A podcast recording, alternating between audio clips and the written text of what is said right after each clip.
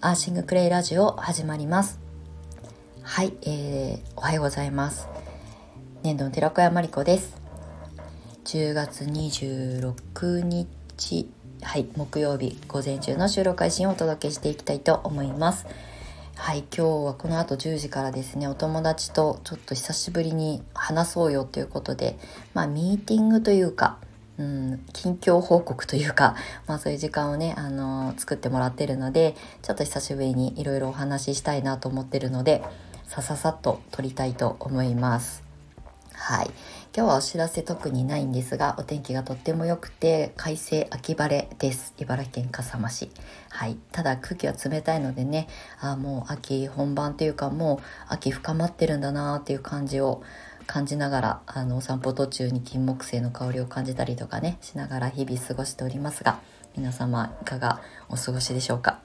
はい。ということで本題に入りたいと思います。えっ、ー、と、アーシングアートについて、まあこれからどういうことをしていきたいかっていうことをね、ちょっと今構想していることをね、お話ししようかなと思うんですけれども、まあアーシングアートっていうのは私が勝手に名付けた名前で、えっ、ー、と、アーシング、まあ大地とつながるとか、まあ、これは一つ健康法の一つでもあって素足であの土の上に立つとか芝生の上に立つとかあとは直接手で木に触れるとか、まあ、要するに私たちの体に溜まった電気を、まあ、そのマイナスの力を持つその自然界にこう流していく。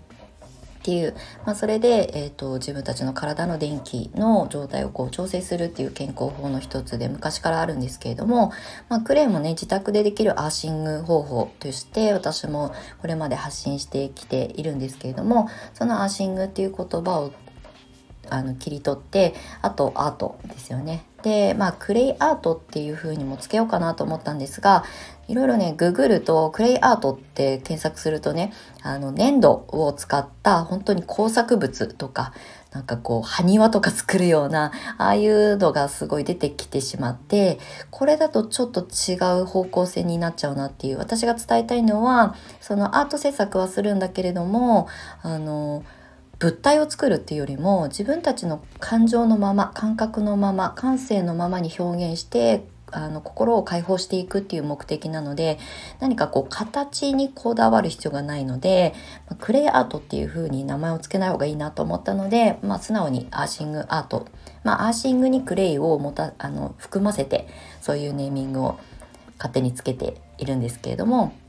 じゃあ実際どういう形を作っていくかっていうことをねあの今構想してるものをお話ししたいなと思うんですがまず最初はですねもうシンプルにキャンバスの上にクレイとあ今回アーシングアートで一番最初にあの採用しているのが漆喰になります。なのでクレイとカラフルなクレイとあと漆喰オーガニック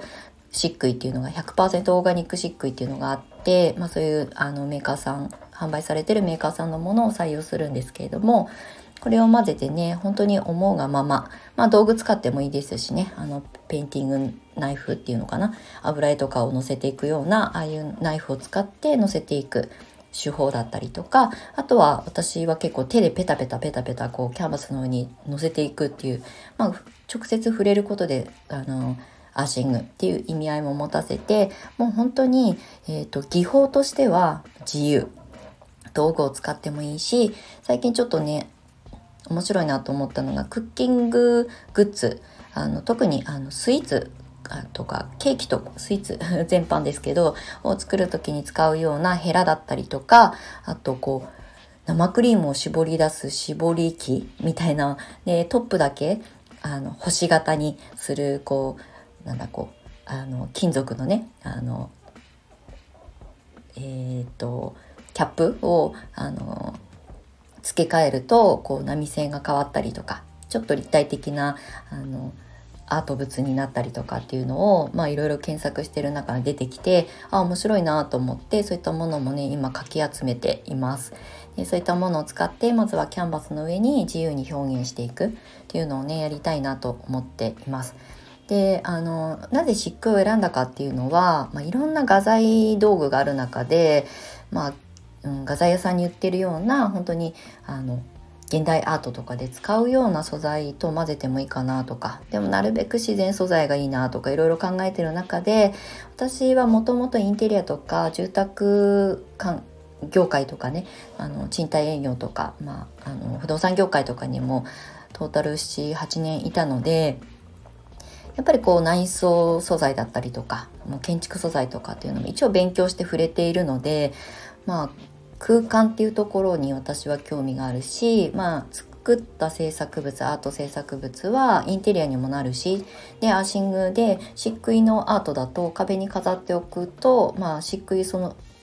のもののその特性としてはこう匂いを吸着してくれたりとか、まあ、そういうものもあるので、まあ、なんかこうインテリアだけじゃなくこう住環境の中にプラスになるなっていうふうに思ったので、まあ、漆喰をまずは採用しようということでこれは2年ぐらい前に思いついてやり始めてちょっとずつ自分の作品を作ったりとかしてきてちょっとまだ最近新しいもの作れてないんですけどまずはこれをねあのシェアしていくっていう。で今あのアーシングアートクラスっていうのを募集スタートしてるんですけれどもそこでも一緒にあの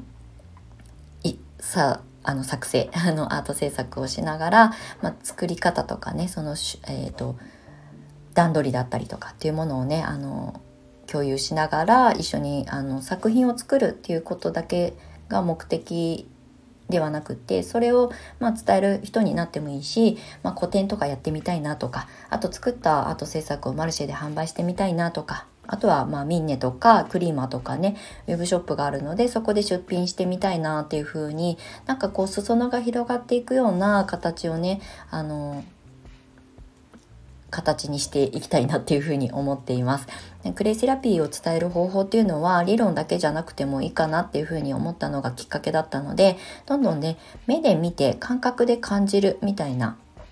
あのクレイセラピーの新しいカテゴリーが作れたらいいなって本気で思って、まあ、新しいチャレンジをしようと思っています。はい、でまあアート制作はキャンバスからまず始まるんですけど今ねちょっといろいろ考えててカレンダー作ってみようかなとかえっ、ー、とあと最近ねキーリングキーホルダーみたいな素材だけ買ってでその素材の上にあのアーシングアートを載せていくっていうのをあのちょっと試作品を作ってみたいなと思ってこの間夜な夜なね夜中に目が覚めた時に Amazon でいろいろこう調べてた時に出てきたキーリング。あの木の素材にシルバーの輪っかがついててあのキーホルダーっていうかねあのお部屋の鍵とか車の鍵につけられるような、まあ、そういう資材を見つけたのでこれにねアートを施してみようと思ってます。まあ、ちょろっとねあのベースとかで販売もしてみようかななんて思っておりますのであの完成次第あの SNS で発信しますのでよかったらあのその時はチェックしていただけると嬉しく思います。はいでカレンダーもね実はやりたいやりたいって思っていてどういう形であの表現したらいいのかなでそれを販売するってなったらどういうあのベストな形で形にできるかなっていうふうにいろいろ考えてまだちょっとねあのカレンダーのデータだけは作ってあるんですけどどういう紙に印刷かけたらいいかなとかいろいろ迷っててあのあっという間に11月になっちゃうからねちょっと慌ててるんですけれどもまあ印刷したものの上に直接私が一点物としてあのシックアートあのクレイアートをね載せていこうかなっていうふうに思っています。まあ、これもまあ年内間に合えばあの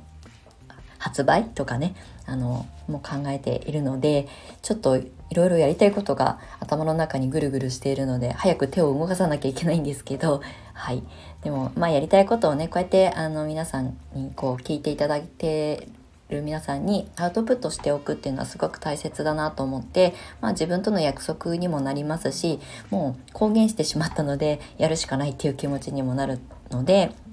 まあ、今後もねどういうことをやっていくかとかねどういうあの挑戦をしようかって思ってるかっていうことなんかもお話ししていきたいと思います。一番直近で、うん、叶えたい一つが古典なんですよ。私が作った作品を、まあ、あの並べてねあの個展を開きたいっていうのがあって、まあできれば来年の春とかにねあのできたらいいなと思っていてでももうあの開催したい場所は決まっていてあのちょっと前の収録でもお話ししたかもしれないんですが、えー、神奈川県鎌倉市の長谷というところにある、まあ、私のすごく尊敬するあの実業家の女性の実業家の先輩があの営んでるアトリエがあるんですね。まあ、ギャラリー兼アトリエ兼事務所みたいな感じで、そこでね、もう絶対やりたいっていうのはもう宣言してあるので、もういつでもまりちゃんやっていいよっていうふうに言ってくれてるので、もうあとは私が制作物を作って準備を進めていくだけなんですが、まずはそこをね、目指したいなと思っています。クレイセラピスト来年3月で10周年迎えるんですね。で、11年目に入るので、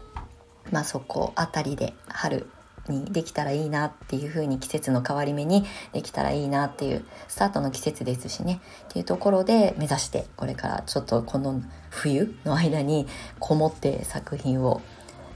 クリエイター的に やっていきたいなっていうふうに思っておりますのでまたね進捗こうやってあのお話ししていきたいなと思います。はい。ということで、今日はちょっとこの後10時からね、ミーティングが迫っているので、そろそろ今日の収録配信は終了とさせていただきたいと思います。はい。アーシングアートとかね、あの、まだ写真とかで、あの、インスタとかであんまりこう発信できてないんですけれども、ご興味ある方はぜひ私の、えっ、ー、と、インスタグラムのアカウントをね、フォローしていただけると嬉しく思います。あと、ホームページの方も、あの、URL を概要欄の方に貼らせていただきますので、よかったらご覧いただけるとこれも嬉しく思います。はい。ということで今日も長い収録に最後までお付き合いいただきましてありがとうございました。素敵な木曜日をお過ごしください。次回の収録配信でまたお目にかかりましょう。年度の寺子屋まりこでした。またね。